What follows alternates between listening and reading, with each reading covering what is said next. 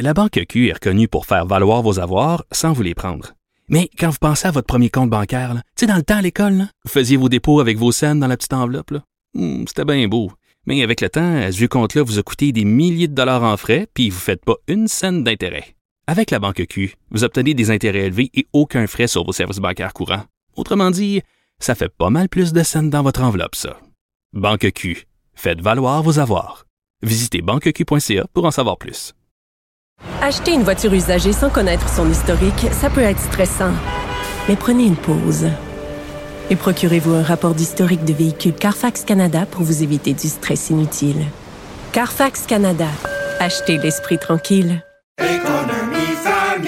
Ici Ricardo. Et Émilie, marchand d'IGA. On a envie de vous inspirer à bien manger. À moins de 5 la portion. Suffit de repérer les produits valeurs sûres et de les cuisiner avec une de nos recettes. Les valeurs sûres, c'est bien pensé, hein? Bien sûr! Détails sur IGA.net.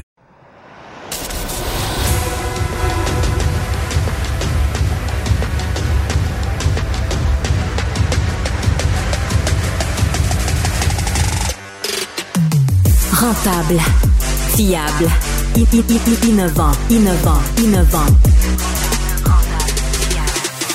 Avec eux, ça risque de fluctuer. Mais soyez rassurés, vous serez en croissance sur le marché. Francis Gosselin. Philippe Richard Bertrand. L'économie, c'est sérieux. Mais prends pas ça pour du cash. Revue express de l'actualité, Philippe Richard Bertrand. Cette euh, semaine, triste affaire pour les gens qui font du sport, j'imagine. Oui. Énergie Cardio s'est placé sous la protection de ses créanciers. Toi qui t'entraînes euh, comme un malade, qu'est-ce que tu penses de ça? C'était un peu prévisible. Ah oui? Ouais, ben, dans le sens où. Genre euh, Énergie Cardio spécifiquement? non, non, l'ensemble de du l'industrie. L'industrie du gym, y a- y a, tu sais, puis c'est une industrie que je connais bien parce que je m'entraîne, là, pas, pas au niveau business, mais tu sais, la pandémie, ça leur a fait mal parce qu'ils ont vraiment été confinés, confinés. Là. Ils non. fermé. Deuxièmement, ils n'ont pas eu le droit à très grand soutien. euh, Ils ont dû investir. ils ont dû dans un investir de, plexiglas, etc. Après ça, les gens se sont tous équipés à la maison. Hmm. Tu sais, parce que quelqu'un comme moi, là, qui est en forme, toi, tu sais, il a fallu qu'on continue pour évacuer notre stress. C'est ça, on s'est tous bâti des gyms. Puis là, quand t'as Ouais. fait ça, tu sais, d'aller pousser de la fonte. Puis ce qui est arrivé après la pandémie, c'est la poussée de plein de gyms. Tu sais, je vais t'en nommer un, Orange Theory, qui a des, c'est genre des petits bootcamps euh, très Ouais, organisés, c'est des petits studios. Ça, ça s'en va comme ça. là. Orange Ouais, Theory. J'ai une amie qui m'a parlé de ça. Elle non, non, mais moi, là, moi, je vais deux fois par semaine. La théorie orange. Ouais, mais là. tu y vas deux fois par semaine, puis tu as de la misère à avoir des classes. Alors, Tu nous feras un- Énergie cardio, c'est c'est dans ça que ça s'obtempère. Je, je me fais une parenthèse. Orange Theory, c'est-tu québécois? Non, c'est américain. Américain. Ouais, c'est y américain. un chef Orange Theory Oui, Québec? oui, on l'invite.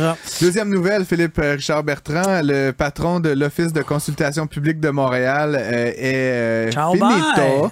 Euh, bonne, Mais tu sais, honnêtement, comment tu peux survivre quand que la mairesse de Montréal te dit pense à ton avenir et que le ministre des Affaires municipales dit tu devrais penser à ton avenir. Tu sais, honnêtement, ça aurait été moins pire pour lui, honnêtement, c'est pour, pour le futur de sa carrière, Ouais. qu'il ait démissionné. Parce Ouais, que ben- quelqu'un qui démissionne, Ouais. tu prends acte. Tu sais, tu dis j'ai merdé, je démissionne, mais là, tu t'es fait Ouais, mettre ouais. dehors. Il faut juste rappeler aussi les faits. Phil, euh, Guy Grenier, là, donc, Ouais. euh, dont, on, dont on parle, il avait été euh, mis à la porte là, de, de son emploi précédent. Je pense que c'était à Saint-Jean-sur-Richelieu, genre pour faute grave et trafic d'influence. là, Je, je paraphrase, là, je veux pas médire sur, sur le monsieur, mais, mais tu sais, c'était quelque chose de. C'est encore en poursuite, by the Oui, way. oui, mais tu sais, très sérieux par rapport à l'usage de la fonction Ah, dans un contexte d'affaires publiques. Et néanmoins, il a été nommé là. Pourquoi? Puis là, c'est toute la question du petit Ben, copinage. là. Valérie amis, euh. Plante, Dominique Olivier et, et ce monsieur qui, évidemment, se donne des jobs payés dans les six chiffres plus avec tous ces avantages là, de repas de et d'autres dont on a parlé. D'ailleurs, apparemment, en fait, Québécois se fait poursuivre. Poursuivre. là, tu sais, non, mais ça, c'est. Dans, dans son cas, à lui, il est même allé T'as- dans un. T'as-tu peur de te faire poursuivre? Non, pas en tout. Honnêtement, là, pas, pas deux minutes. Euh, Mais tu sais, lui, il est même allé dans un voyage officiel Ouais. payé par la Ville de Montréal puis a invité sa conjointe. Oui, oui, ben écoute, franchement, euh, le, procès du monsieur a je été dis pas fait, que sa a été conjointe a par- été, par le- que ça a été payé par la, la le, ville. le mais- procès a été fait Ouais. par, par le grand public, j'imagine. Euh, il n'a pas eu droit à un, un procès en bonne et due forme, mais j'aimerais peut-être euh, rapidement, là, on dépasse le temps, mais, mais tu, tu parlais de ce monsieur-là donc qui, Mm. qui, qui, a- qui- qui s'est accroché à une fonction clairement qu'il ne méritait plus. Mais qu'est-ce que tu peux faire quand, tu, mettons, là, tu sais, puis tu, tu n'es pas Grenier, mais demain matin, tu es Guy Grenier, tu envoies ton CV où, mettons? Ouais, non, mais, mais c'est ça. C'est pour ça que je te dis que ça aurait été moins pire. Mais tu sais, à un moment ces Toi, t'embaucherais-tu un gars comme ça, genre comme Mm, entrepreneur? Personnellement, non. Mais comme euh, on, Mais bon. on- on fait des hypothèses. Mais, là, mais il tu va- sais, il, il- il cherche du monde chez Walmart, il Ah, cherche du monde dans, dans le un gars, centre. je sais pas quoi de maîtrise. Je suis super d'accord, mais, tu sais, t'as merdé, t'as merdé. Va-t'en au purgatoire une coupe d'années, sais, va-t'en au purgatoire, là. Tu sais, fais-toi l'eau. Tu sais, Vincent euh, Lacroix de Norbeau, il s'est pas retrouvé un job en finance, là. On va quand même rendre à César. ce- ce- on n'est pas dans du Vincent Lacroix Theory. Euh, notre deuxième, euh, troisième sujet, euh, Boeing. C'est- Ah, c'est rendu notre sujet de la semaine. là. C'est- c'est- c'est- cette partie de la chronique actualité est une présentation de Airbus. Euh, cette semaine, c'est capoté, Boeing a encore eu des problèmes. euh, Non, mais là, c'est le fuselage. Oui, ben, Hey, c'est- toujours un peu- assemblage, fuselage, système électronique. Tu sais, honnêtement, cet avion-là, OK, puis tu comprends que la FAA, donc la, la, la, la Federal Aviation Authority, ouais. qui Ouais. protège, qui légifère les airs Ils américains. doivent capoter, eux Non, autres. mais eux, ils protègent cette entreprise-là parce que le, le- le problème du système électronique, ils ont quand même fait un Ah oui, la- l'appareil peut voler Hmm. même s'il décrochait. Tu sais, honnêtement, moi, si j'ai embarqué dans un 737, si c'est un 737 MAX, je suis pas sûr que j'embarque dans l'avion. Ouais, entre nous, il y a très peu de chances que ça aille mal, mais moi, c'est plus que ce que ça révèle sur Boeing. Je veux dire, là, on parle quand même de- d'un fuselage, donc de, de la, co- de la composition. Carlingue, là. La carlingue, où il y avait des trous percés au mauvais endroit. c'est comme what the, tu sais, je veux pas dire, mais c'est quand même terrible. Hum. On, on finit rapidement, Philippe, euh, avec euh, peut-être un, un petit euh, reality check. Là. On, on- moi, j'aime bien Tiff Macklem, le gouverneur de la, de la Banque du Canada. Il était en, en- en conférence cette semaine. Euh, et moi, il a dit un truc qui m'a quand même frappé, Phil, puis que je, je, je sais, je savais, mais de l'entendre de sa voix, très intéressant. Euh, les taux d'intérêt sont élevés au Canada actuellement, puis beaucoup de gens s'en plaignent. Là. Pierre Poilievre, là, il- ouais, en tout cas, je veux pas faire de la politique avec ça, mais grosso modo, ça fait en sorte qu'aujourd'hui, si tu achètes une maison, les taux sont élevés, tu vas payer beaucoup d'intérêts. Et donc, ça fait que le paiement pour la maison est élevé. Ça exclut des gens carrément du marché. Mais ceux qui vont s'enrichir chez les banques. Oui, mais euh, là, ce que M. Maclem a dit, c'est qu'ultimement, la Banque du Canada n'y peut rien. Puis sa logique est quand même intéressante, Phil. C'est que si demain matin, on repassait le taux directeur à 2 là, qu'est-ce qui va se passer? Tout le monde va se garocher sur le marché de l'immobilier. Et donc, soudainement, qu'est-ce qui va se passer? Le prix des maisons Ouais, va ça, augmenter de ça. 25% Et qu'est-ce que ça va faire à la fin? Ton paiement va être très élevé et les gens n'auront pas plus la capacité d'acheter des maisons. Donc, ultimement, ce qu'il a dit, ce n'est pas à la Banque du Canada de régler le problème de- de- du logement au Canada. C'est au gouvernement, c'est au gouvernement de proximité comme les municipalités, c'est aux développeurs. Il faut trouver des solutions non monétaires. Puis ça, comme pour moi, c'est comme c'est le petit emoji avec la tête qui explose. C'est comme enfin, tu sais, c'est dit. Puis là, franchement, cet homme-là qui est quand même impartial, là, on peut l'accuser de tous les, tous les titres, mais qui est impartial, il, il nous renvoie à notre responsabilité politique et collective de régler ça. Puis la seule foutue solution, c'est de construire Ouais. des logements. By all means, il faut construire Go, des go, logements. go, construisez. Mais euh, plus facile à dire qu'à Demandez faire. pas permission, on peut aller. Donc- C'est une Philippe le pirate. Merci euh, d'être avec nous. On se retrouve dans un instant. La Banque Q est reconnue pour faire valoir vos avoirs sans vous les prendre. Mais quand vous pensez à votre premier compte bancaire, tu sais, dans le temps à l'école, vous faisiez vos dépôts avec vos scènes dans la petite enveloppe. Hmm, C'était bien beau. Mais avec le temps, ce vieux compte-là vous a coûté des milliers de dollars en frais, puis vous ne faites pas une scène d'intérêt. Avec la Banque Q, vous obtenez des intérêts élevés et aucun frais sur vos services bancaires courants. Autrement dit, ça fait pas mal plus de scènes dans votre enveloppe, ça. Banque Q. Faites valoir vos avoirs. Visitez banqueq.ca pour en savoir plus. Acheter une voiture usagée, ça peut être stressant, mais prenez une grande respiration. Et imaginez-vous avec un rapport d'historique de véhicule Carfax Canada qui peut vous signaler les accidents antérieurs, les rappels et plus encore. Carfax Canada. Achetez l'esprit tranquille. Ici Ricardo. Et Émilie, marchand d'IGA. On a envie de vous inspirer à bien manger. À moins de 5 la portion. Suffit de repérer les produits valeurs sûres et de les cuisiner avec une de nos recettes. Les valeurs sûres, c'est bien pensé, hein? Bien sûr! Détails sur IGA.net. Si le temps, c'est de l'argent, il faut l'investir là où il y a de la valeur. Vous écoutez Prends pas ça pour du cash. Les nouvelles de la restauration sont comme pas si bonnes en début d'année, puis je me disais, je pense que c'est juste une partie de l'histoire, ce qu'on lit dans les journaux. Évidemment, on préfère toujours euh, parler de ce qui est, entre guillemets, spectaculaire, là, des faillites, des fins, etc. Mais j'ai l'impression qu'il y a quand même plein de choses extraordinaires qui se font dans la restauration euh, à Montréal et au Québec. et ça faisait aussi, parallèlement, plusieurs mois que je souhaitais qu'on invite à l'émission des experts de l'industrie euh, de la gastronomie de la restauration au Québec. Ça tombe bien. Donc, euh, au croisement de tout ça, on accueille ce soir euh, à l'émission la directrice générale de la table ronde qui va nous expliquer ce qu'est la table ronde dans un instant. Déby Zakaï, bonsoir. Bonjour. Bonjour, merci de l'invitation. Et, et, donc, on vous venez de faire paraître une boîte à outils. Donc, ça va être un des sujets qu'on va parler ce soir. et la boîte à outils, elle vise à valoriser les fonds de commerce en restauration gastronomique. Bon, c'est tout ça. Et donc, on s'est dit, quoi de mieux que d'avoir quelqu'un qui a bien, je pense, valorisé son fonds de commerce en restauration gastronomique. Peut-être que non, mais on, va le découvrir. Euh, donc, Marc-André Jeté, qui est euh, oh. chef propriétaire euh, plusieurs établissements à Montréal, dont le Hogan et Beaufort, là, qui est une belle maison, pourrait-on dire. Bonsoir, Marc-André. Bonsoir, bonsoir. Bienvenue. un établissement reconnu. Un établissement reconnu. Phil, est-ce que tu fréquentes le ben et oui, Beaufort? je suis déjà là à plusieurs reprises. Bon, fait commençons par le commencement. Euh, je pense, euh, je, formule l'hypothèse que la plupart de nos auditeurs ne connaissent pas la table ronde. Donc, euh, Déby Zakeb, qu'est-ce que c'est? Qu'est-ce que ça mange en hiver en quelques mots, peut-être pour commencer?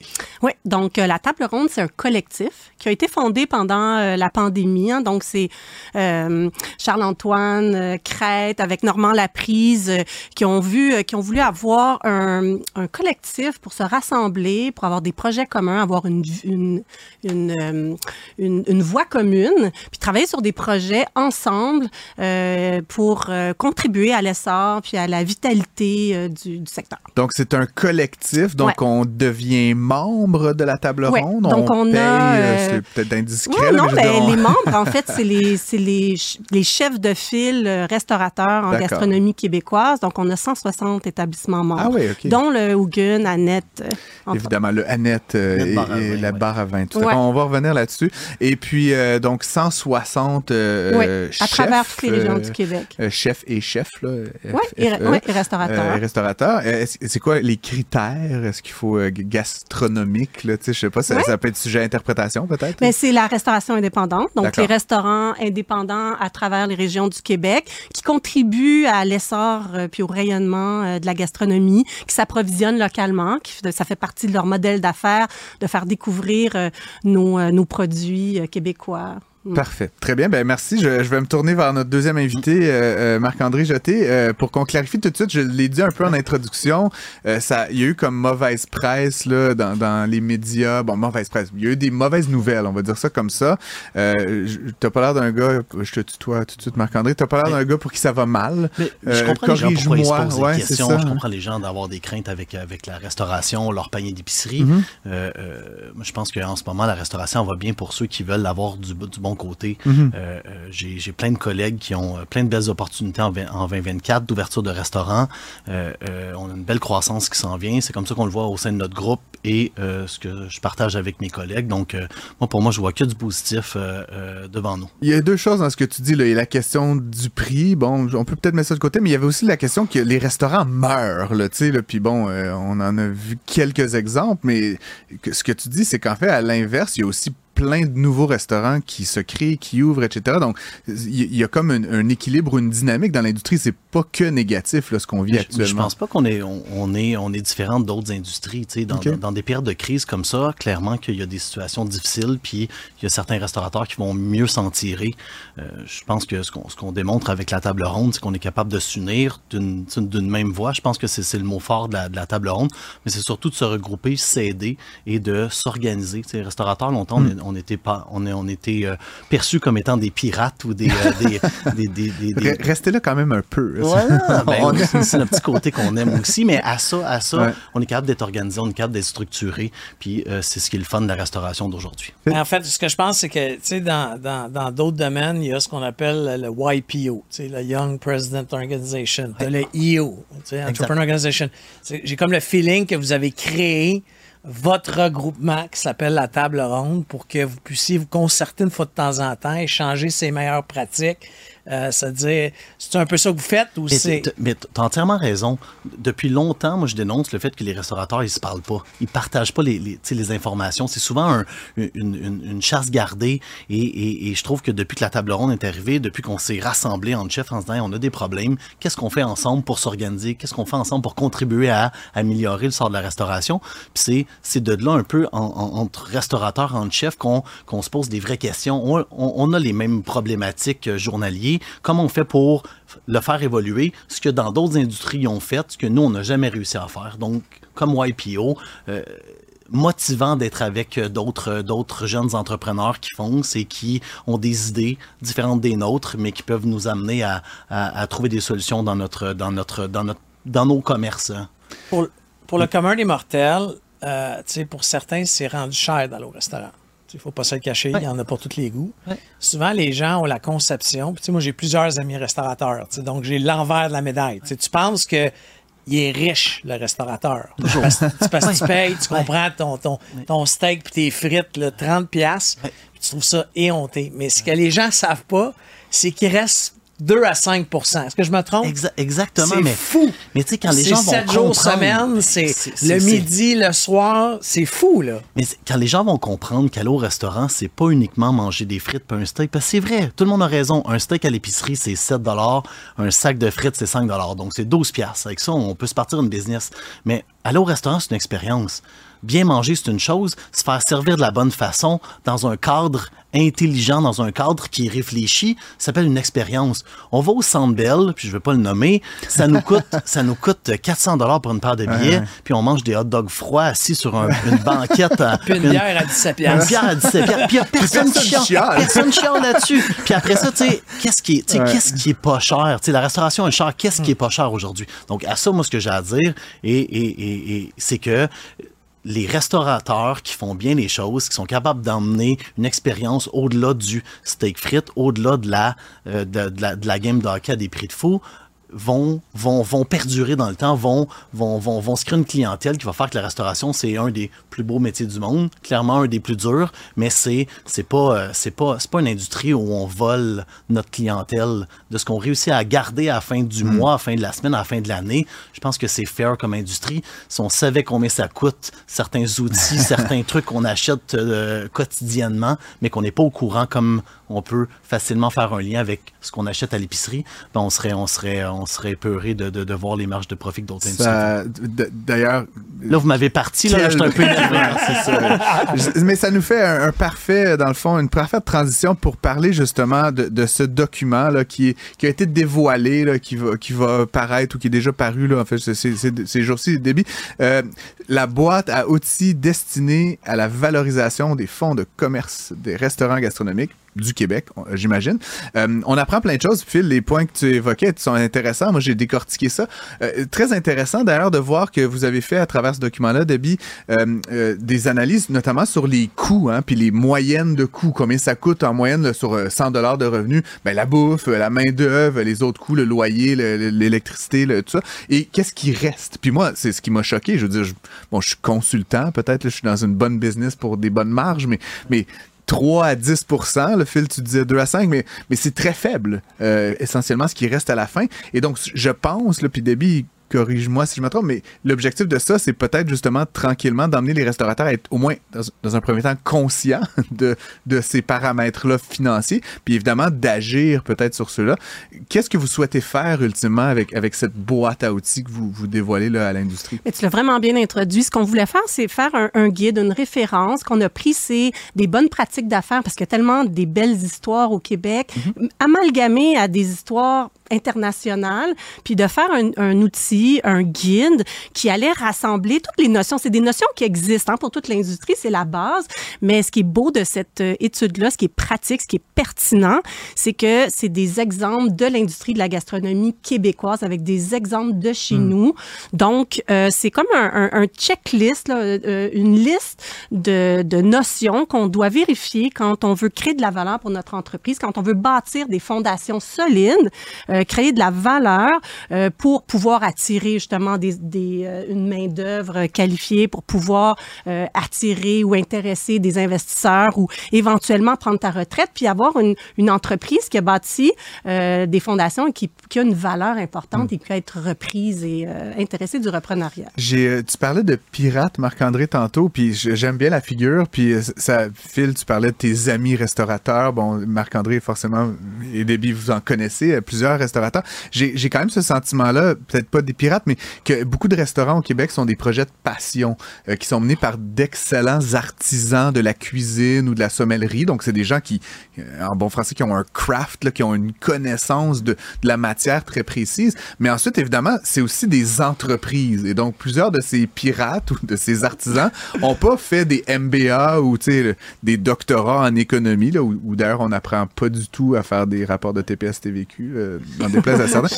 Euh, j'aimerais un peu vous entendre là-dessus. Ultimement, est-ce que est-ce que ça passe Bon, là, on a un, beau PowerPoint, là, mais est-ce que ça passe par de la formation? Est-ce que comment on convertit cet artisan pirate en sans en faire un capitaliste euh, de Wall Street, là, comment on, l'a ou on l'a converti en quelqu'un qui est peut-être plus sensible, plus intéressé, puis plus conscient de ces éléments-là? C'est quoi les véhicules que vous envisagez? C'est de plus en plus risqué de démarrer un restaurant en 2023, 2024. Donc, je pense que les gens qui s'y lancent en ce moment font leur travail, le, travail d'études, d'études Plus qu'avant. Plus qu'avant. Ah, oui, Après ça, après ça, tu sais, le la restauration, ça va toujours partir des artisans, ça va toujours partir des pirates. Forcément. Et, de, là, de là, notre passion nous amène, nous apporte à, à, à, vouloir donner ce temps-là, à vouloir apprendre, à vouloir pousser plus loin notre métier, notre passion. Puis je pense que c'est important que ça y reste, mais qu'après ça, qu'on les guide à partir de là. Et c'est là que la table ronde, c'est là que les outils qui se créent, c'est là que les études, c'est là que les gens devraient partir de leur passion puis s'organiser à, à, rendre rentable, à hmm. mieux structurer leur business.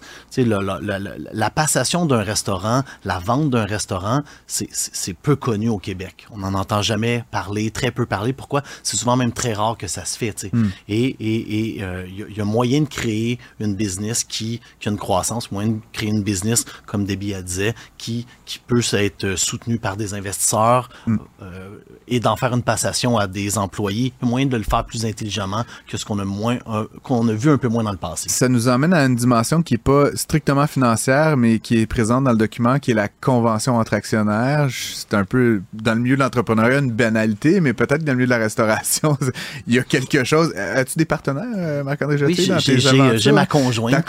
J'ai ma conjointe. Avez-vous une convention entre actionnaires avec la en a une, elle a dû, on a dû en signer une ensemble, assurément, mais dans le passé, la convention d'actionnaires, c'est c'est un outil incroyable à, à bien s'entendre au début, à la fin. Puis c'est souvent, la convention d'actionnaire, on la sort tout le temps quand ça va moins bien ou quand c'est le temps de prendre des décisions. Et si c'est dicté d'avance, et c'est ce qui aide là-dedans, c'est de donner des, des, bonnes pistes à des, des jeunes entrepreneurs, parce que combien de fois j'ai entendu dans, dans, dans, ma carrière des poignées de main, euh, des ententes à mm-hmm. l'amiable, des, des, des, des, des, ententes qui qui ont, qui ont pas de poids euh, au, niveau, au niveau légal et qui a créé des catastrophes en restauration. C'est avant à maintes reprises. Donc, plein d'outils dans la, dans, dans, dans, dans, la boîte, plein de bons outils dans la boîte à outils pour, euh, pour aider les En fait, c'est comme, un, comme un guide, pratiquement. le jeune feuille. C'est le one-on-one. Non, mais c'est En fait, ce qui est le fun, c'est que c'est comme, euh, tu sais, dans, dans, certaines, dans certaines entreprises, on appelle ça la Bible, tu sais, notre Bible de, façon de fonctionner. La ligne directrice euh, d'une entreprise. Puis c'est pas, pas sorcier, c'est une base, mais lorsqu'on commence, quand moi j'ai commencé comme entrepreneur, là, 12-13 ans, j'avais aucune idée. J'allais apprendre par moi-même sur le tas. Euh, euh, le, les, rudiments d'être un, bon entrepreneur. Ben, en organisation, on voit ça souvent. Hein. c'est comme dans, dans, notre jargon, nous autres, on dit souvent, c'est l'expert un expert, un journaliste qui devient chef de pupitre. tu n'as aucune connaissance, peut-être en gestion, mais tu mm-hmm. étais bon journaliste, on te promu chef euh, des pupitres. Mais toi, c'est la même affaire. À un moment donné, tu es chef parce que tu aimes cuisiner. Mm-hmm. Mais à un moment donné, tu un restaurant, il y a des factures à payer, il y a des décisions d'affaires à prendre. Tu sais, il faut que tu t'amènes à un autre niveau. je pense que c'est là que le, beau guide que la table a fait peut aider un paquet de jeunes entrepreneurs à, mieux tirer leur épingle du jeu. Puis les plus vieux, peut-être à préparer une transition vers le transfert, la vente, peu importe. Ben, ça se poser des questions en, amont pour peut-être faire moins d'erreurs, surtout. Puis en restauration, c'est c'est pas rare qu'on va faire des erreurs graves qui vont, qui vont venir euh, miner, miner les finances de l'entreprise. Mm. Et là, lorsqu'on est bien outillé, ça peut nous permettre d'avoir des ailes plus longtemps tu, tu anticipes toutes mes, mes questions. C'est excellent. c'est ça, je regarde dans euh, Mais c'était un peu une dernière question donc, que je voulais aborder avec vous. Euh, on parle beaucoup, puis évidemment, c'est un peu dans le titre, mais de valorisation des restaurants. Puis on y, on y retrouve euh, dans, dans, le guide toutes sortes de, de, de, de trucs. Hein. Euh, bon, est-ce qu'on achète les équipements? Est-ce qu'on achète la, le bâtiment? Est-ce qu'on investit dans la marque? Puis tu as évoqué quelque chose, Marc-André, pour moi, puis je pense pour beaucoup de Québécois, souvent la marque est comme un peu indissociable de la personne. Hein. C'est le restaurant de Danny Saint-Pierre, c'est le restaurant de Marc-André. Puis autant c'est super pour l'ego, puis probablement même pour la business, c'est c'est chiant quand vient le temps de transférer, de vendre, de valoriser, right? Ah, Parce que tu es fini, là, je suis désolé de te l'annoncer, Marc-André. Merci, merci. Je sais, je sais, que je suis vieux, je sais que je suis vieux. mais, à la fin, tous, à la fin de tout ça, à la fin de tout ça, c'est important que la marque dépasse le chef. Et c'est ce que j'ai toujours dit. C'est qu'un moment donné, c'est sûr que quand, quand ton restaurant s'appelle Danny Saint-Pierre, c'est plus dur à vendre. Mais lorsque tu as un, tu sais, moi, je pense que le, le Hogan et Beaufort, Maintenant, le restaurant est devenu plus grand que le chef qui y travaille. Hmm. Et quand tu as des clients qui viennent te voir en disant, tu sais, moi, je, le connais, le chef ici, tu sais, puis là, c'est comme parfait, puis il est gentil, oui, oui, puis elle me parle à moi, puis elle sait pas que c'est moi le propriétaire, puis le chef, c'est qu'à un moment c'est que la marque, elle devient plus grande. Mais c'est important parce que c'est ça qui crée de la valeur à une revente, c'est ça qui crée de la valeur à un, groupe de potentiellement être être acheté. Hein. Le, guide existe. Euh, on pourra, ou on peut, en tout cas, euh, à clarifier, le télécharger, ou en tout cas, les accéder. On peut écrire à des Accueil pour l'obtenir, mais... euh, on, va donner son courriel et son adresse à la maison. Mais euh, blague à part, j'aimerais un peu entendre, t'entendre, Debbie, what's next pour la table ronde? vous avez, je pense, mis cette espèce de... C'est pas un pavé dans la mare, mais en tout cas, ce bloc à, l'édifice. Qu'est-ce qui s'en vient pour la table ronde, ce collectif de la gastronomie québécoise? Ben, c'est un beau début. On a plein d'autres projets, que ce soit environnementaux, sociaux, euh, d'approvisionnement local. Ce qu'on voulait faire avec cette étude-là, c'est comme une base pour la continuité, pour hmm. accompagner, euh, ben, premièrement, juste de reconnaître le secteur, reconnaître ces, ces chefs et restaurateurs comme des entrepreneurs en gastronomie, c'est des gens d'affaires, de reconnaître que la gastronomie, c'est un levier de croissance pour économique, touristique, culturel. Ça fait partie de notre ADN, ça fait partie, ça contribue tellement activement à, à la vitalité de, de, nos communautés, à, à l'essor de, de, toutes les, de plein d'autres industries connexes, comme la, la production niche, comme euh, tout ce qui, a rapport à l'hospitalité. Donc, de reconnaître cette industrie-là, puis de cet outil-là est comme une base. Puis on remercie la Chambre de commerce, entre autres, puis le, le ministère de l'économie nous avoir permis de faire cette étude-là, parce que c'est une base pour la suite, pour pouvoir accompagner cette, cette, euh, cette industrie-là, ce secteur, dans différents projets de, de, de, d'accompagnement, de partage de bonnes pratiques, euh, des, des projets structurants euh, qui va faire, qui va contribuer à l'essor du secteur. Donc, c'est, une Il ne faut pas se le cacher, on a tellement des bonnes tables au Québec. Il y, a une mm. panoplie de restaurants. Oui, il y en a des plus connus que d'autres, mais il y a une panoplie d'enseignes c'est une des choses pour lesquelles c'est un, attrait touristique euh, international. Les gens hmm. viennent beaucoup au Québec à cause de nos tables. Euh, ils choisissent un restaurant, deux restaurants, trois restaurants, puis ils font un circuit autour de ça. Euh, donc, euh, on en est fiers, puis on veut... Nous, on travaille sur la pérennité du secteur. On veut que ce soit là à long terme, puis qu'il y ait des gens euh, comme Marc-André qui fassent rayonner le, le, le secteur, qui fassent découvrir nos produits locaux, puis qui encouragent les jeunes à venir travailler en gastronomie. En plus, la Saint-Valentin s'en vient. C'est le temps de faire la réservation. Ça doit être une journée prisée. C'est une, journée, c'est une semaine. Cette, Ah, année, c'est une semaine, cette ah. année, c'est mercredi. Euh, Je vois que tu n'as pas fait tes devoirs là, pour ta réservation. De faire, Mais la, c'est- rés- ouais, de faire la réservation et d'y aller. Hein, ça, ça, en passant. Bref, euh, c'est tout le temps qu'on avait. Euh, je pense qu'on a une, une valeur incroyable, comme ça a été dit au Québec là-dedans. Et je pense que la pérennité du secteur passe par plein de choses. La création euh, bon, les tables, l'expérience dont on parlait, mais aussi par des entreprises qui sont bien menées et qui sont euh, pérennes. Puis j'ai la croyance que cette boîte à outils-là va y contribuer certainement. Donc, Debbie Zakaïb, directrice générale de la table ronde, et Marc-André Jeté de chez Hogan et Beaufort et Annette Baravin. Et la boucherie d'Ouard et Léo. et- Et, et- le traiteur. Et il lui reste de la place pour la Saint-Valentin. Dépêchez-vous. Faites vite. si tu veux deux places, j'en aurai pour toi. Merci, merci d'avoir été avec nous. Merci beaucoup cette opportunité-là. On vous accueillera à nouveau certainement à l'avenir. La Banque Q est reconnue pour faire valoir vos avoirs sans vous les prendre. Mais quand vous pensez à votre premier compte bancaire, tu sais, dans le temps à l'école, vous faisiez vos dépôts avec vos scènes dans la petite enveloppe. Hmm, C'était bien beau. Mais avec le temps, à ce compte-là vous a coûté des milliers de dollars en frais, puis vous ne faites pas une scène d'intérêt. Avec la Banque Q, vous obtenez des intérêts élevés et aucun frais sur vos services bancaires courants. Autrement dit, ça fait pas mal plus de scènes dans votre enveloppe, ça. Banque Q. Faites valoir vos avoirs. Visitez banqueq.ca pour en savoir plus. Acheter une voiture usagée, ça peut être stressant, mais prenez une grande respiration. Et imaginez-vous avec un rapport d'historique de véhicule Carfax Canada qui peut vous signaler les accidents antérieurs, les rappels et plus encore. Carfax Canada. Achetez l'esprit tranquille. Ici Ricardo. Et Émilie, marchand d'IGA. On a envie de vous inspirer à bien manger. À moins de 5 la portion. Suffit de repérer les produits valeurs sûres et de les cuisiner avec une de nos recettes. Les valeurs sûres, c'est bien pensé, hein? Bien sûr! Détails sur IGA.net. Un taux d'intérêt très élevé qui défie toute la concurrence du marché. Avec Francis Gosselin et Philippe Richard Bertrand. Prends pas ça pour du cash. On est avec notre prochaine invitée. Elle s'appelle Taïna Chalifou. Salut Taïna. Salut. Merci d'avoir accepté notre invitation. Euh, Taïna, c'est la propriétaire de la business euh, de, ouais, on dit Napoli Café. Euh, c'est aussi euh, Alliance Coffee Queen, là, pour ceux qui l'ont suivi plusieurs, euh, depuis Je vais- plusieurs je vais années. faire une petite confession, euh, Taina. On, on se croise depuis plusieurs années dans- à gauche et à droite. J'étais convaincu qu'elle s'appelait Taina Di Napoli. Honnêtement, je, viens d'apprendre que c'est pas son nom. Je, je suis un peu. Puis moi, je l'appelle Coffee Queen all the Le pouvoir du marketing. Ouais, euh, c'est ça, voilà. c'est ça. Euh, Explique-nous donc un peu ce que ta business fait dans le domaine du café. Ben, en fait, je vends du café. C'est vraiment aussi simple que ça, mais on ajoute un petit layer. En fait, nous, on fait du B2B. On vend du café, des machines à café commerciales euh, à des commerces, des bureaux, des chaînes de restaurants. Fait qu'on s'occupe euh, de l'approvisionnement en café, euh, maintien des machines, euh, support technique à long terme, puis on fait un peu de consultation aussi. Ta business a évolué au fil des années, euh, tu sais, dans le sens que la pandémie est arrivée pour plusieurs entrepreneurs. Moi, je me rappelle d'un appel qu'on avait eu à une certaine époque quand la pan- tu sais, quand t'es 90% de ses clients, c'était des restaurants, il y a une pandémie, puis un shutdown. Comment ça s'est passé?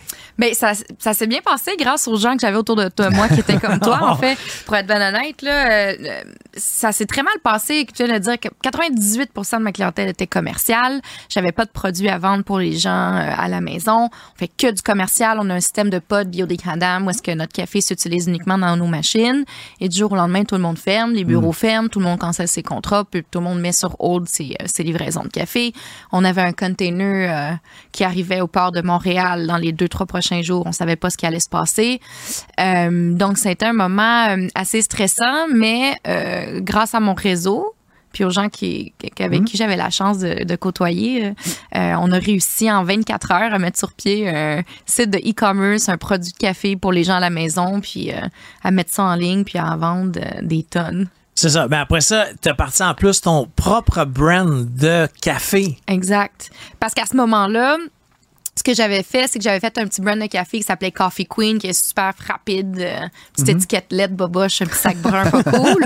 Mais euh, en voyant qu'il y avait de l'attraction, puis en, en- en développant en fait tout le ben, toute l'infrastructure que j'avais besoin pour le pour développer le café en grains, ben je me suis dit ben là tant qu'à faire, on va investir pour euh, créer une marque qui va se tenir debout puis quand quand le Covid sera terminé, qu'on pourra choisir de continuer en B2C ou en B2B. Tu, fais, ça depuis 10 ans, euh, cette, entreprise-là. Euh, c'est quand même un marché qu'on pourrait dire mature, le café. c'est quoi, les, la réflexion? Ben, ça fait longtemps que tu as lancé l'entreprise, mais à mesure qu'elle se développe, que ça grandit, puis malgré les difficultés, mettons, de la pandémie, qu'est-ce que tu fais pour justement te rendre distinctive aux yeux, dans un marché où tu du café euh, en veux-tu en v'là? Ben, pas que ça, il y a des joueurs, des multinationales, il y a des multinationales. Comment, on devient une marque justement crédible et qui, de laquelle on vit finalement ben, dans un marché comme celui-là? Tout dépend du marché. En fait, euh, quand les gens pensent au café, ils vont penser à du café en grains vendu à l'épicerie, ils vont mm. penser à des marques de café qui sont cool, qui se vendent en ligne ou, euh, par exemple, vendent à des restaurateurs. Mais nous, c'est pas ça notre marché. Nous, ce qu'on fait, c'est vraiment du service commercial. Donc, vous êtes un bureau, il y a 150 personnes dans le bureau, vous avez hmm. besoin d'une machine, vous avez besoin de soutien. Donc, on a euh, le café, l'équipement et les techniciens pour réparer, maintenir cette machine-là et un montage financier qui est euh, différent de ce qui se fait dans, dans mon industrie. Quand on parle de distribution commerciale de café, là, on se retrouve contre Vanout, Nespresso commercial et, mettons, 4-5 gros torréfacteurs québécois qui sont établis depuis 50 ans. On pense notamment, je sais pas, le Napoléon, Aga, euh, Union, des choses comme ça. Café William aussi, j'entends ouais, il est très bon dans le détail, lui. Au commercial, moi, je le croise pas beaucoup à Montréal. Euh, eux, ils utilisent des distributeurs c'est que la façon dont le café au commercial, où est-ce qu'il y a de l'équipement qui est, qui est involved, c'est très différent du café de ce qu'on a comme consommateur, comme perception. Donc, les barrières à l'entrée sont très élevées, mais une fois que tu as réussi à faire ta place, que tu as une bonne hmm. clientèle, que tu as une réputation qui te suit, puis que tu as des techniciens qui peuvent s'occuper de ton équipement, c'est là que c'est comme ça qu'on en vit. Parce que je fais des calculs rapides, là, mais puis tu sais, je sais pas si tout le monde est comme moi, mais tu livres une machine, bon, que, qui coûte pas 300 euh, dollars euh, chez Costco, euh, à une entreprise de 150 employés. Bon, là, il y a un peu de télétravail maintenant, mais, mais tu sais, si t'es comme moi, que tu bois deux, des fois trois, c'est whatever, mais c'est 200, 300 cafés par jour que fait la machine. Fait que là, c'est pas ta petite Nespresso là, qui, qu'après mille, il faut que tu y fasses un détachage. Je le déclare, c'est elle qui nous fournit notre machine parce que je la connais depuis longtemps. La machine, on la paye, on en est très satisfait. C'est une belle grosse machine. Mais tu te rappelles la dernière fois que tu as envoyé un technicien chez nous, il nous donne le reading du nombre de cafés.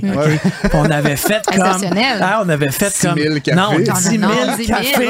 10 000 cafés en un an en télétravail. J'arrive à ma question.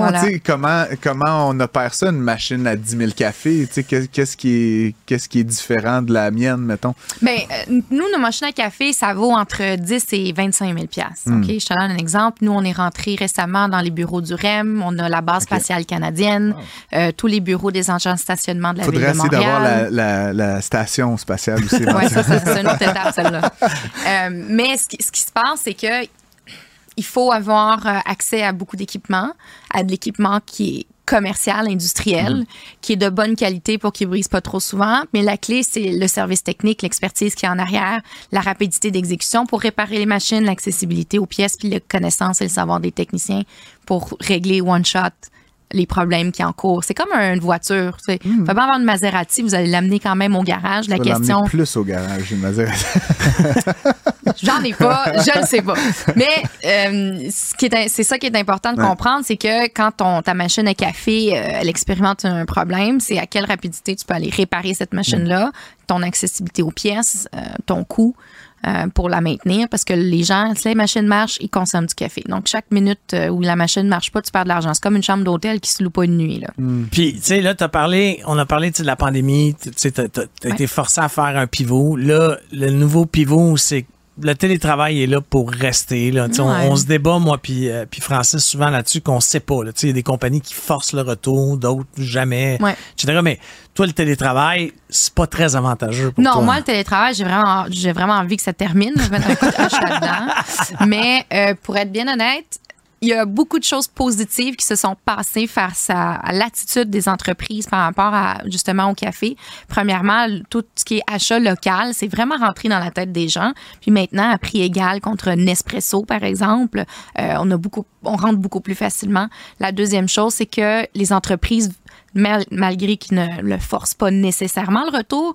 Euh, ils ont compris qu'en rendant l'environnement de travail plus agréable, bien, les gens avaient plus tendance à revenir. la machine à café, c'est la première chose qu'ils veulent changer. C'est hmm. c'est l'attraction numéro un d'un oui, on dit souvent qu'avec le télétravail, il, reste souvent un bureau. Il faut rendre le bureau plus attractif pour les deux, le 1, 2, 3 jours où les gens sont là et la machine à café.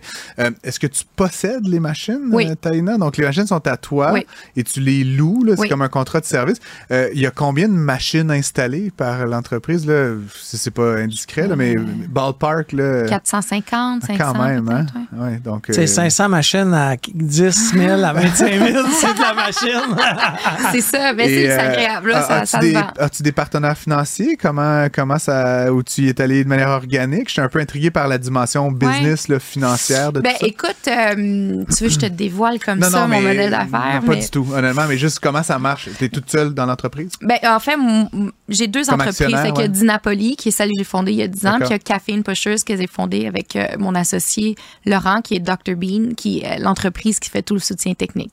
Donc, Dr. Bean fait tout, euh, les couches tard, les premières moissons, euh, les Starbucks, toutes les Starbucks, donc ils font de la maintenance, l'entretien pour ces machines-là. Donc, on a accès à tout l'équipement, à tout le savoir. Je suis comme bluffé, Starbucks n'ont pas leur propre personne pour faire leur Non, non, toutes les plus grandes... je euh, penserais que c'est comme core competence, là, tu sais, genre, non, ok, en tout cas, continue, excuse-moi. Toutes les plus grandes euh, marques, même les Tim Hortons sous-traitent la maintenance de leur machine à café, ah. c'est des c'est du savoir qui est très spécifique, hmm. qui est très difficile à avoir. Puis, ben, tu sais, euh, moi, là, quand je vais dans un premier moisson, là, mon fun, souvent, là, puis tu, tu sais, c'est que je regarde si la machine, c'est la sienne. Puis, ça, jeune, je prends un selfie. puis j'envoie une photo. Je dis, hey, ta machine est là. Fait que là-dessus, j'ai un associé. Sinon, euh, j'ai euh, j'ai une employée extraordinaire euh, qui s'occupe pour la gestion de tout le back-end des deux entreprises. Ça, c'est son général. Oh, c'est elle est beaucoup plus générale que moi, en fait. Là, elle, elle, elle, a une Général au sens ah, à côté, elle, non, non, mais à côté. Elle, est organisée. Incroyable, cette femme-là. Je ne sais pas ce que je ferais On sans la salue si elle nous On te salue, Alexandra. et donc, qui s'occupe de tout le back-end, l'approvisionnement, c'est le Chief Caffeine Officer. Moi, je m'occupe des ventes, du développement, des stratégies. Puis après ça, il y a mon associé qui, lui, a euh, cinq techniciens sur la route. C'est-tu difficile de financer ça, ce type de business-là? Non, mais moi, je trouve ça full facile. C'est comme tu crées une flotte, euh, tu as des immobilisations, ça s'amortit, tu as des contrats fixes. C'est à, perpète. C'est à perpète. Puis comme on a le savoir technique, nos machines à café, ben on peut les relouer à Une installé la machine à 25 000 ouais, c'est ça. la personne, elle va pas changer ça demain matin. Exactement. C'est contrat de 3-5 ans. Donc les gens, ils restent, ils sont obligés de prendre le café avec nous. Euh, ben oui, ils renouvellent. Euh, c'est vraiment... C'est ça qui le but, c'est qu'ils renouvellent. Puis quand ils renouvellent pas, tu récupères l'équipement, tu le refurbishes, puis tu le reloues. je pense que je vais changer de business finalement. Vraiment intéressant, honnêtement, comme, euh, comme modèle d'affaires. C'est le fun. As-tu des concurrents? Ben oui, Evan ben, Les grands, euh, ouais, ok, c'est ça. Mais des, des, comme toi, là, des, des, des, brillants jeunes euh, locaux, là, non? T'es, brillants, jeunes et locaux, non? pas vraiment. Puis le futur, c'est quoi? Ça regarde à quoi, là? Si on regarde, euh, tu sais, veux pas, avec tous les changements qu'il y a eu, puis les pivots que tu as dû faire, sans nous donner ta stratégie publiquement, là, mais tu sais, ça regarde à quoi? Ben écoute, je pense qu'on a c'est uniquement d'aller chercher euh, d'autres marchés géographiquement, comme là, on a fait euh, notre premier client à Toronto. Donc, on va installer prochainement à Toronto. Fait que c'est de développer Toronto. Je suis vraiment dans, tu sais, dans l'entrepreneuriat, au début, tu élabores ta recette de gâteau. Après ça, tu t'arranges pour bien faire ton gâteau un par un. Après ça, tu automatises ton gâteau. Après ça, c'est copy-paste as much as you can, puis fais des dérivations. On est rendu dans copy-paste as much as you can, puis fait des dérivations, changer peut-être de marché géographiquement. Euh, mais le core, c'est toujours de s'assurer que le service technique suit au niveau des gens, mais aussi au niveau géographique, parce que c'est la clé. Ouais, ben, ben, moi, je, le vis, là, parce qu'on n'a pratiquement jamais eu de problème avec la machine, mais quand on a eu, le technicien, il ne peut pas venir quatre semaines après. il est, là, le lendemain ou c'est pas la journée même. Exact. Alors ça, c'est, faut que tu regardes de faire ça sur un autre marché, à Toronto ou exact. elsewhere. C'est ça le, le, le, défi. Euh, après ça, c'est juste... Euh, Tu sais, le café, ben, dans, mon, dans mon domaine de café à moi, euh, c'est des cycles de trois ans à peu près. Fait que si tu as perdu un client il y a trois ans, ben, dans deux ans et demi, tu le rappelles, puis tu as une mm. autre chance encore. Puis on est peut-être sept à faire ça, mettons, sur le marché ici. Fait qu'à un moment donné, les entreprises qui ça fait longtemps qu'ils sont là, ils ont essayé Vanout, puis après ça, ils ont essayé Nespresso, là, après ça, se sont pognés avec Chosebin. Ah ben, ils vont te donner une chance à toi, puis si tu fais une bonne job, ben, ils restent parce qu'ils ont essayé les que Chosebin n'a pas été nommé. Non, J'allais à la pêche de Chosebin. Ouais. Euh, Taina Chalifou, moi, je suis quand même bluffé par c'est la principale découverte de cette entrevue, c'est son nom. Euh, merci d'avoir été avec nous. Mais merci, Gaz, d'avoir été. cool. Puis euh, on te réinvitera. Avec plaisir. La Banque Q est reconnue pour faire valoir vos avoirs sans vous les prendre. Mais quand vous pensez à votre premier compte bancaire, tu sais, dans le temps à l'école, vous faisiez vos dépôts avec vos scènes dans la petite enveloppe. Hmm, c'était bien beau. Mais avec le temps, ce vieux compte-là vous a coûté des milliers de dollars en frais, puis vous ne faites pas une scène d'intérêt. Avec la Banque Q, vous obtenez des intérêts élevés et aucun frais sur vos services bancaires courants. Autrement dit, ça fait pas mal plus de scènes dans votre enveloppe, ça. Banque Q. Faites valoir vos avoirs. Visitez banqueq.ca pour en savoir plus. Acheter une voiture usagée, ça peut être stressant, mais prenez une grande respiration. Et imaginez-vous avec un rapport d'historique de véhicule Carfax Canada qui peut vous signaler les accidents antérieurs, les rappels et plus encore. Carfax Canada. Achetez l'esprit tranquille. Ici Ricardo. Et Émilie, marchand d'IGA. On a envie de vous inspirer à bien manger. À moins de 5 la portion. Suffit de repérer les produits valeurs sûres et de les cuisiner avec une de nos recettes. Les valeurs sûres, c'est bien pensé, hein? Bien sûr! Détails sur IGA.net. Un flux sans interférence. Pour une écoute plus que rentable. Prends pas ça pour du cash. Euh, sommes-nous ou ne sommes-nous pas sortis de la pénurie de main-d'œuvre? Nul ne sait, mais peut-être une lueur d'espoir en notre économiste préféré, je pense qu'on peut le dire. Peut-être après Tiff Macklem. Comme... Ah! J'hésite. Je vais y en Je pense que c'est un inside, parce que moi, c'est quoi? C'est un, personnage de jeu vidéo? du Canada. je vais juste quitter euh, euh, Edna Abraham, euh, directrice générale de l'Institut du Québec. Bonsoir. On, vous avez fait paraître le bilan de l'emploi 2023. Ça tombe bien euh, cette semaine. Donc, on apprend que l'économie québécoise, malgré le ralentissement, continue de créer des emplois. Donc, bonne ou pas bonne nouvelle. Qu'est-ce, qu'est-ce que pouvez-vous nous résumer en quelques mots Qu'est-ce qu'on retrouve dans ce bilan 2023 Ben oui, ben on a beaucoup parlé de, ralentissement, de même de récession mm. euh, économique l'année dernière avec les taux d'intérêt qui augmentaient de manière euh, quand même assez agressive. On s'attendait à ce que puis à ce que l'activité économique ralentisse. Elle a ralenti. Elle a ralenti à partir de, la moitié de l'année euh, dernière.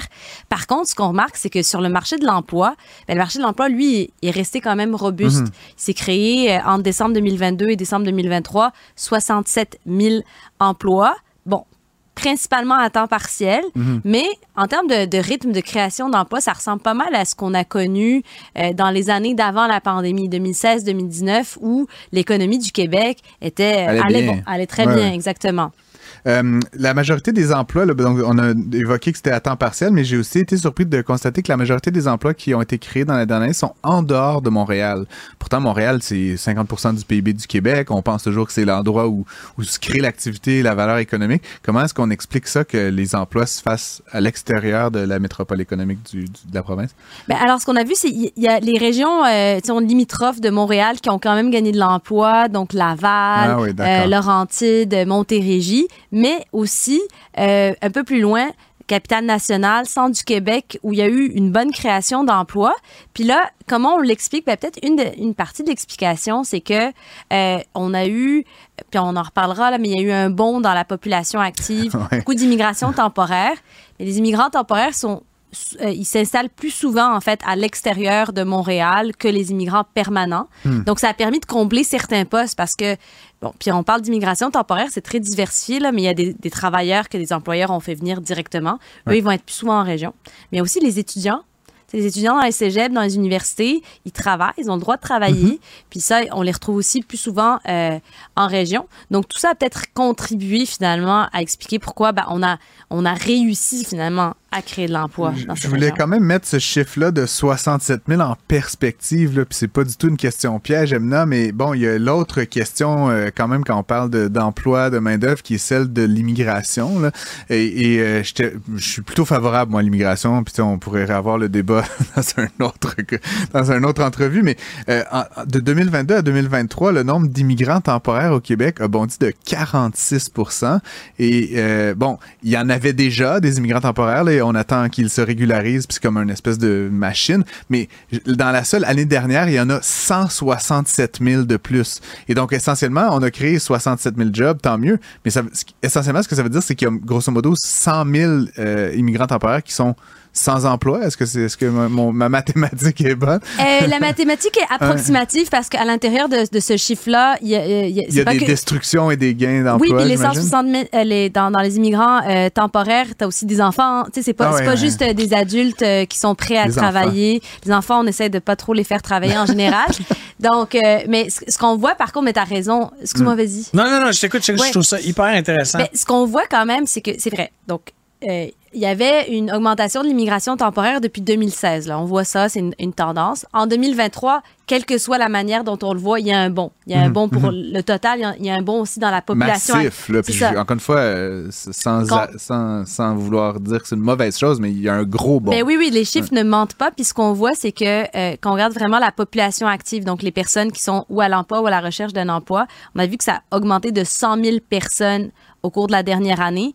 Puis à l'intérieur de ça, c'est à peu près la moitié qui sont des, résidents temporaires, donc des gens qui sont euh, habilités à travailler, qui cherchent un emploi, qui sont adultes, etc. Et qui trouvent pas, ou qui n'ont pas encore trouvé une partie à trouver, une partie n'a pas réussi à trouver, Parce que quand tu regardes dans la périphérie des grands centres, c'est souvent des entreprises manufacturières. Je dis pas qu'il y a juste ça, mais il y, a peu de manufactures sur l'île de Montréal. Il y en a quelques-unes, mais peu. Et peu de grands cabinets d'avocats, genre au fin fond à Saint-Arsène. mais par contre, quand moi j'ai parlé euh, depuis janvier, je fais toujours ça chaque année, je parle à l'ensemble de mes clients, comment ça va, on fait ça au mois de janvier. Puis dans mes clients manufacturiers, tout, 100% de mes clients manufacturiers ont des travailleurs étrangers.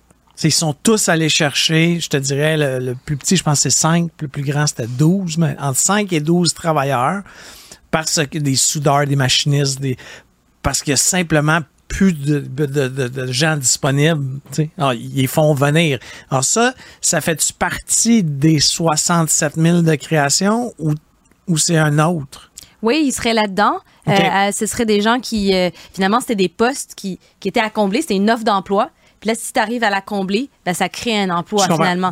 souvent, ça a été dans, dans, plusieurs secteurs, puis dans plusieurs régions, la contrainte au Québec, elle est celle-là. C'est-à-dire que tu as des postes, mais faut que tu aies, quelqu'un pour venir le combler, puis là, ça te crée un emploi.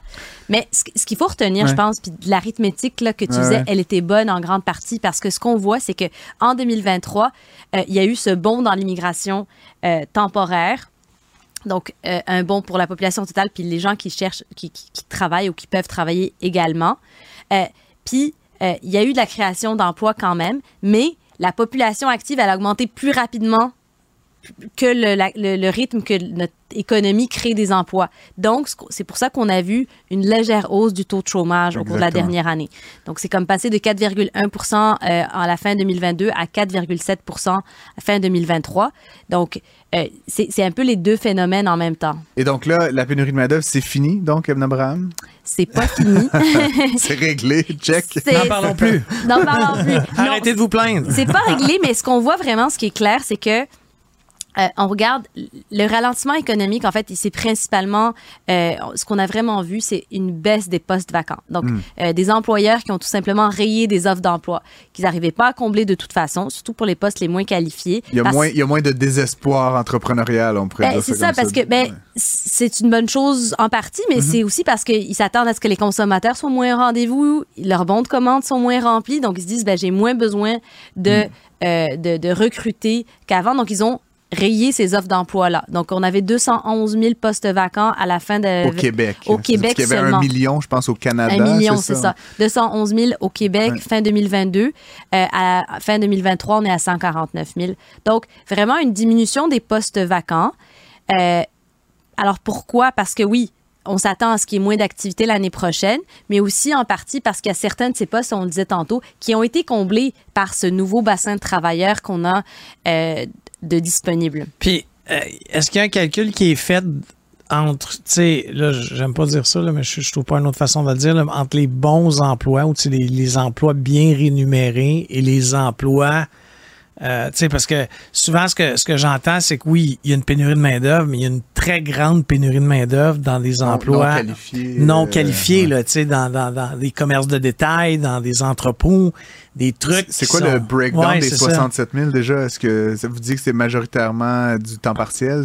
Bonne ou une mauvaise chose? Euh, oui, ben, peut-être dans les postes vacances, qu'on voit, c'est que, euh, tu as raison, jusqu'à 2022, une grosse partie de ces 211 000 postes vacants, c'est des postes qui requéraient aucune scolarité. Ah, euh, donc, ça, c'est des postes qui... Euh, qui ben, puis quand on regardait l'écart, en fait, entre les postes à combler, pour lesquels les employeurs cherchaient du monde, puis les chômeurs, donc les personnes, a priori, qui sont mhm. disponibles puis prêtes à travailler, ben, ce qu'on voyait, c'est que le plus gros écart, c'était pour ces postes moins scolarisés. Mais au Québec, on est de plus en plus éduqués. Mais ça, c'est une tendance de long terme, ça fait des décennies. Mm. Donc, il y avait ça d'une partie, d'une part, mais de l'autre part aussi, on avait une demande vraiment, vraiment forte pour ces postes peu qualifiés.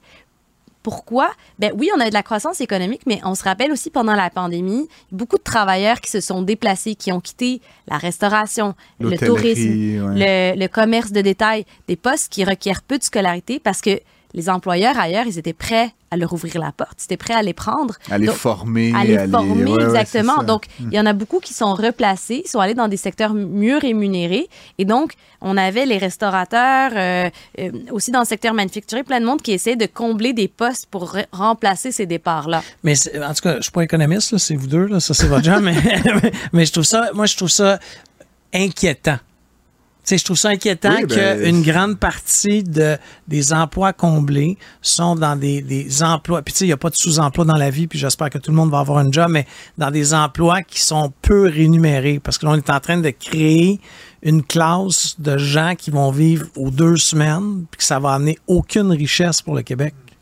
Mais c'est mais c'est quelque mais non mais c'est c'est vrai. ou tu sais je C'est vrai parce que on, ce qu'on voit par exemple c'est ça revient un peu aux questions de productivité puis quand on se compare avec les autres provinces, ben, on voit qu'il y a quand même un écart. On est quand même davantage dépendant euh, à, la main-d'œuvre et notamment la main-d'œuvre euh, moins qualifiée. Puis ce qu'on voit, c'est que pour produire un même milliard de dollars de PIB, on a besoin de 17 de plus de, de travail au Québec qu'en Ontario, par exemple. Hmm. Donc, ça veut dire que on a quand même une dépendance. Euh, c'est euh, quand on a des pénuries de main-d'œuvre, il faut, oui, aller chercher du monde, mais il faut aussi faire diminuer la demande à quelque part. Ça veut dire apprendre à faire plus avec moins, surtout quand on ne les trouve tout simplement pas, ces candidats. C'est là que l'automatisation, c'est un autre sujet. Je vais, je, vais, vous, je vais clore euh, le sujet parce que euh, l'Institut a publié une étude là-dessus à l'automne, je me rappelle, je pense qu'on en a même parlé ici à l'émission Emna, et donc je, mettrai dans les notes euh, mm. l'entrevue intégrale qu'on a fait avec Emna Braham. J'ai une petite dernière question, Emna, puisqu'on t'a, depuis le début de l'année, on s'amuse à Cube à prendre des paris mm-hmm. Euh, entre les gens, Phil y a participé, Mario Dumont aussi, euh, sur la date de la première baisse du taux directeur de la Banque du Canada. Est-ce que tu veux jouer à notre jeu euh, avec nous ce soir? Ben, alors moi, j'aime bien regarder ce que tous les autres économistes ont publié. Si j'ai bien compris, le consensus, c'est quand même au printemps 2024. avril? Euh, Parce qu'après, c'est juin, c'est l'été juin. Non, c'est avant le 21 juin. Oui, c'est ça. Donc, donc euh, au printemps 2024. Mais je pense que ce qu'il faut retenir, c'est que c'est autant la hausse a été euh, plus agressive, autant la baisse va être très progressive. Hmm. Je pense que c'est le consensus puisque c'est ce que la Banque du Canada Donc, on a inscrit Emna pour, je pense, c'est le 8 juin. juin, euh, elle, ne répond pas direct, mais c'est en juin. Je pense que c'est juin. En fait, tu serais une bonne politicienne. Et puis, on gagne une entrevue à Cube Radio pour celui ou celle qui choisit la ah bonne ah, Merci beaucoup, Emna Abraham, directeur général de l'Institut du Québec, d'avoir été avec nous. Puis, euh, comme notre nouvel économiste préféré, on, on va certainement vous, vous réinviter. Bonne soirée. La Banque Q est reconnue pour faire valoir vos avoirs sans vous les prendre. Mais quand vous pensez à votre premier compte bancaire, tu sais, dans le temps à l'école, vous faisiez vos dépôts avec vos scènes dans la petite enveloppe. Hmm, c'était bien beau. Mais avec le temps, ce vieux compte-là vous a coûté des milliers de dollars en frais, puis vous ne faites pas une scène d'intérêt. Avec la Banque Q, vous obtenez des intérêts élevés et aucun frais sur vos services bancaires courants. Autrement dit, ça fait pas mal plus de scènes dans votre enveloppe, ça. Banque Q, faites valoir vos avoirs. Visitez banqueq.ca pour en savoir plus. Acheter une voiture usagée, ça peut être stressant, mais prenez une grande respiration. Et imaginez-vous avec un rapport d'historique de véhicule Carfax Canada qui peut vous signaler les accidents antérieurs, les rappels et plus encore. Carfax Canada. Achetez l'esprit tranquille. Ici Ricardo. Et Émilie, marchand d'IGA. On a envie de vous inspirer à bien manger. À moins de 5 la portion. Suffit de repérer les produits valeurs sûres et de les cuisiner avec une de nos recettes. Les valeurs sûres, c'est bien pensé, hein? Bien sûr! Détails sur IGA.net. Francis Gosselin et Philippe Richard Bertrand. Un son monétaire en stéréo. Stéréo. Prends pas ça pour du cash. On est rendu à la partie qu'on aime vraiment, moi euh, et, Francis, c'est le fun fact économique. Alors, c'est quoi le fun fact cette semaine? économique, la théorie des fenêtres brisées. c'est euh, une théorie économique qui a été développée au 19e siècle par un économiste français, Frédéric Bastia. Et ça va comme suit. Imagine une belle journée ensoleillée dans la ville. Il y a un enfant qui joue à la balle et il lance une balle dans les airs et ça casse la vitre de la boulangerie ou de ta maison, peu importe. quelle est la séquence économique qui s'ensuit? Ben forcément, le boulanger, qu'est-ce qu'il va faire? Il va appeler un vitrier qu'il va faire et qui va remplacer la vitre. Et donc ça, c'est une transaction, c'est une action productive qui crée de la valeur dans l'économie. Et donc ça va se rajouter au calcul du PIB à la fin euh, de l'année. Et donc essentiellement brisons des vitres. C'est un peu ça la, la, philosophie. Et c'est faut qu'il y a des affaires qui cassent. C'est un peu drôle à dire comme ça mais essentiellement quand on casse quelque chose et qu'on la répare quand il y a un tremblement de terre quand il y a une tornade quand il y a un ouragan et que quelque chose casse l'acte de reconstruire, selon la théorie des fenêtres brisées, est un acte positif est-ce que tu, de... tu, euh, tu excuse-moi, est-ce que tu répares ou tu remplaces? Qu'est-ce qui est mieux? les deux, c'est mieux? L'action de l'action économique qui consiste à reconstruire la maison détruite ou à remplacer la fenêtre brisée est une action qui a, qui a un apport positif au PIB. Par contre, euh, cette théorie-là a été démantelée de toutes ces façons. Euh, pourquoi? Parce qu'essentiellement, il y a toute une notion de coût d'opportunité. Le boulanger aurait probablement pris ce même dollar-là ou ce même 100 $-là et il l'aurait dépensé ailleurs. Et donc, forcément... Euh, il aurait acheté une machine. La valeur de remplacer une fenêtre qui aurait pas été brisée si l'enfant avait fait plus attention aurait probablement généré un effet de second puis de troisième degré plus grand que remplacer quelque chose qui était déjà là. Il y a quelque chose de particulier là-dedans qui est comme une déclinaison de la théorie des fenêtres brisées, puis je vous laisse là-dessus, mais essentiellement, c'est un truc qui est un peu frappant, puis bon, on pourrait avoir des grands débats éthiques, mais savais-tu que dans notamment le calcul du PIB, puis surtout aux États-Unis où c'est très privé, l'industrie de la prison contribue énormément au PIB américain. Et donc, plus il y aura de prisons, plus il y aura de richesse. Mais il y a quelque chose... tout le monde. Mais c'est ça, mais tu comprends que c'est là où, ultimement, c'est là la contradiction un peu dans la théorie des fenêtres brisées. On pourrait dire que d'emprisonner, dans une logique criminaliste, d'emprisonner des gens, c'est une valeur, hein, c'est bien parce qu'on les enlève de la circulation, mais on va s'entendre que, comme tu le dis, on voudrait pas que toute l'économie ce soit une prison.